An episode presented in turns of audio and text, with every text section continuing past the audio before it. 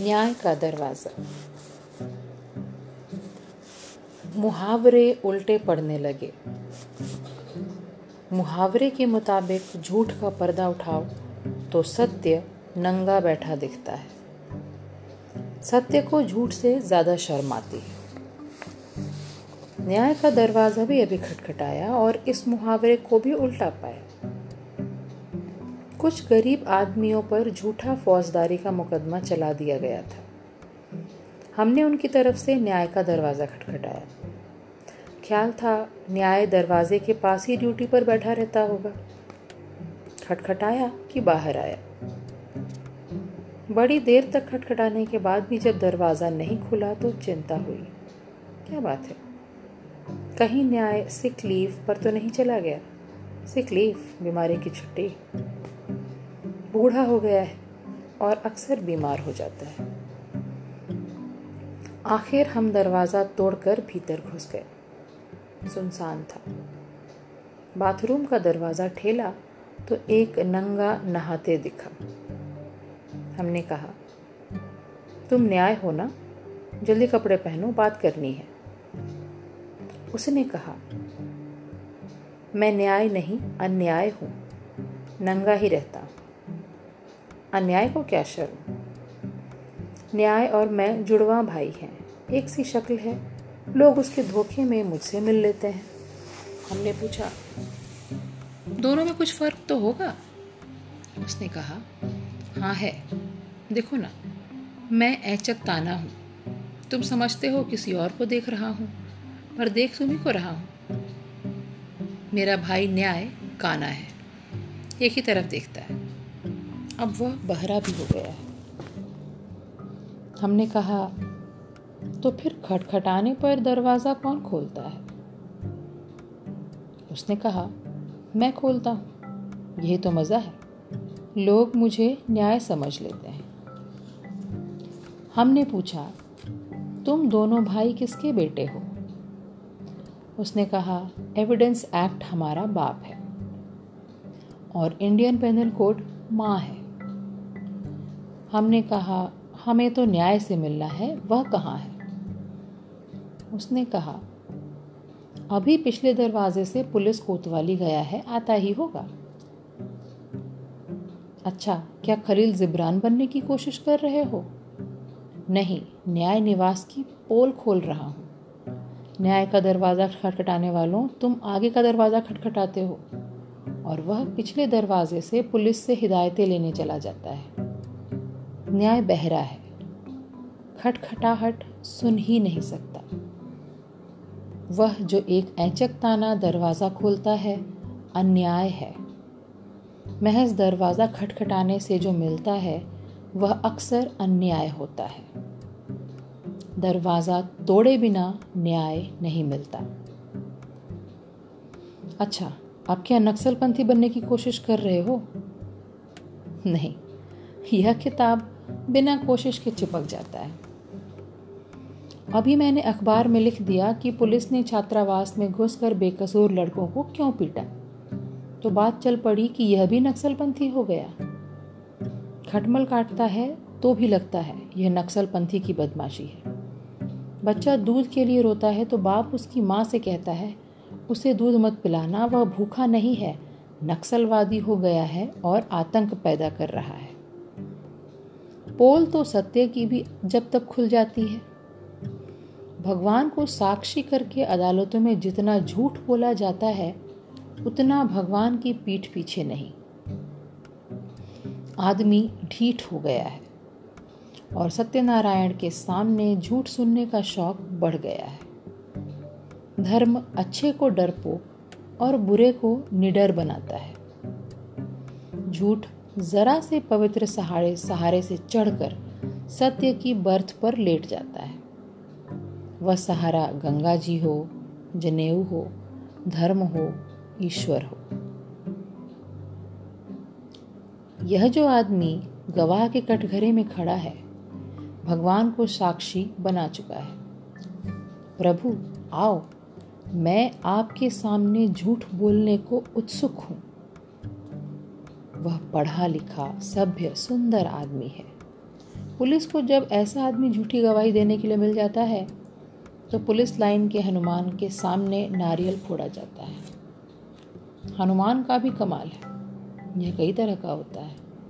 दुश्मन फटकार हनुमान, संकट मोचन हनुमान, पुलिस महावीर और पूना में वैश्याओं के मोहल्ले में जो हनुमान है, उसका नाम है छिनाल मारुति।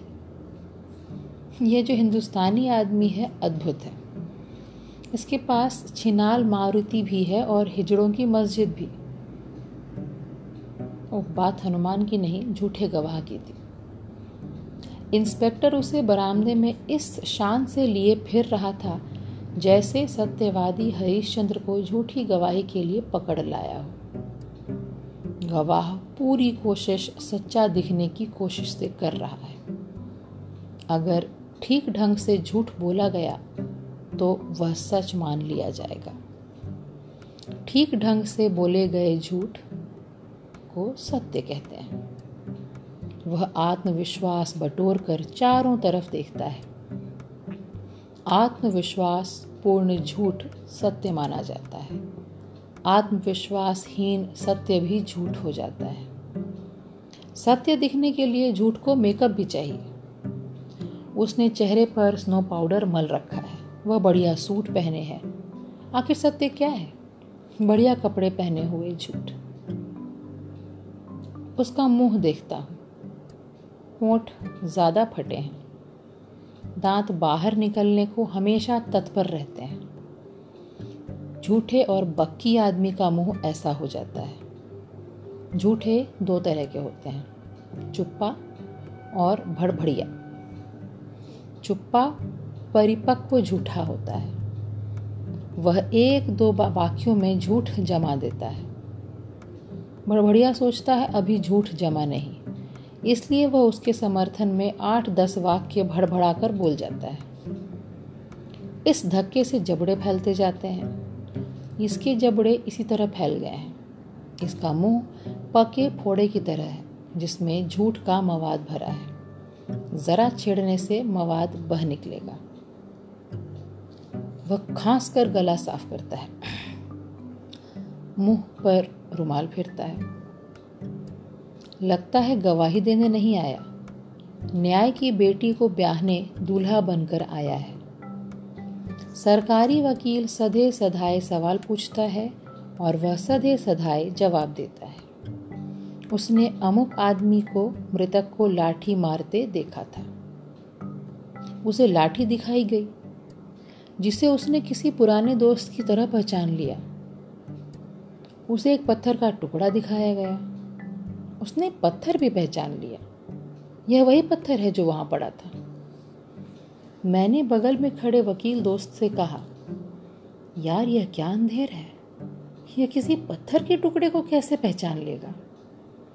उसने कहा, चुप रहो। एविडेंस एक्ट के मुताबिक ठीक है। गवाह को खून लगी मिट्टी दिखाई गई। उसने मिट्टी को भी पहचान लिया। मैंने वकील दोस्त से कहा, यह तो बड़ा अचरज है। उसने मिट्टी को भी पहचान लिया। उसने कहा, चुप एविडेंस एक्ट मैंने सोचा, अब वकील इसे शीशी में बंद एक मक्खी दिखाएगा। पूछेगा, इस मक्खी को पहचानते हो? गवाह कहेगा, यह वही मक्खी है जो मारपीट के वक्त वहाँ भन भना रही थी। मैंने पहचान लिया, इसकी शक्ल मेरी माँ से मिलती है। एविडेंस एक्ट इसका कमाल है। हरीशचंद्र ने जिस ब्राह्मण को सपने में दान दिया था उससे अगर जायदाद पर कब्जे के लिए अदालत जाना पड़ता तो वह भी दो चार चश्मदीद गवाह खड़े कर देता।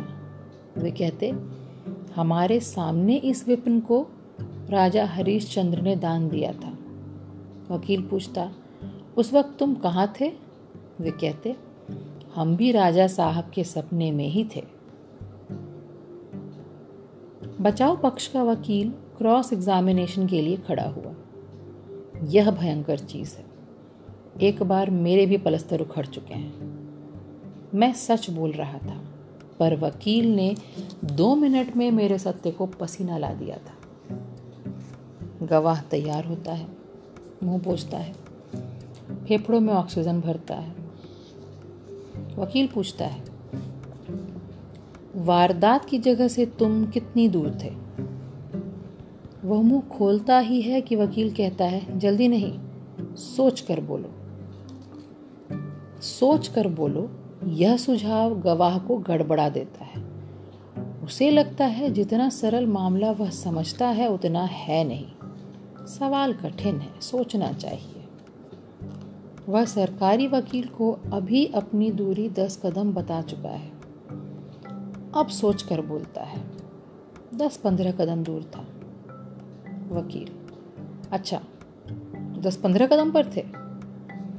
गवाह हाँ यही पंद्रह बीस कदम। वकील तो पंद्रह बीस कदम दूर खड़े थे? गवाह हाँ बीस पच्चीस कदम समझ लीजिए। तीन सवालों में वह पंद्रह कदम पीछे हट गया। अगर वकील सवाल करता जाता तो वह वारदात की जगह से पाँच मील दूर भी हो जाता। पर वह खुश है कि उसने वकील को कंफ्यूज कर दिया। तुम मौके पर कितने बजे पहुँचे? जल्दी नहीं सोच कर बोलो।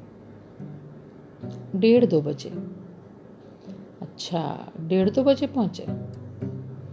हाँ यही दो ढाई बजे। अच्छा दो ढाई बजे तुम वहाँ पहुँचे थे? हाँ यही ढाई तीन बजे समझ लीजिए। मृतक की उम्र कितनी थी? पच्चीस तीस साल। अच्छा वह पच्चीस तीस साल का था। हाँ तीस पैंतीस साल का रहा होगा। यानी कि उसकी उम्र तीस पैंतीस साल थी। हाँ यही पैंतीस, चालीस साल की होगी। कई दिन लगातार मैं साक्ष्य का यह खेल देखता रहा। मैं हैरान कि बाहर तो सच्चा आदमी ढूंढे नहीं मिलता, मगर अदालत में इतने सच्चे किन अनजान कोनों से निकल कर इकट्ठे हो जाते हैं? झूठ बोलने के लिए सबसे सुरक्षित जगह अदालत है। वहाँ सुरक्षा के लिए भगवान और न्यायाधीश हाजिर होते हैं। मेरा वकील दोस्त कहता है यह सब कानून के मुताबिक है। अगर न्यायाधीश साक्ष्य पर विश्वास करता है तो फांसी, अगर नहीं करता तो रिहाई। साक्ष्य एक ही है, मगर उसी से आदमी को फांसी हो सकती है और उसी से छूट भी सकता है। उसी साक्ष्य के आधार पर एक न्यायाधीश आदमी को फांसी के लायक समझता है और दूसरा उसे निर्दोष। वकील दोस्त कहता है आदमी के इस न्याय को मशीन ज़्यादा दिन बर्दाश्त नहीं करेगी।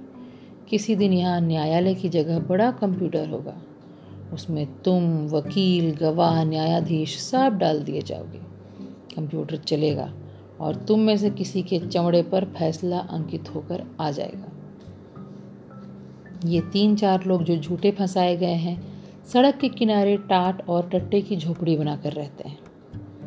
इन्होंने फांसी पर टंगने के लिए पैसे भी खर्च किए हैं। वकील लगाए हैं, पुलिस को पैसा खिलाया है। सिर्फ़ यह नहीं है कि ईसा अपनी सलीब खुद ढो रहा है या सूली पर टंगा है। ईसा को अपने पाँव पर अपने हाथों से कील ठोकने को मजबूर किया जा रहा है और वह कह रहा है, पिता, इन्हें हरगिज माफ़ मत करना, क्योंकि ये साले जानते हैं ये क्या कर रहे हैं।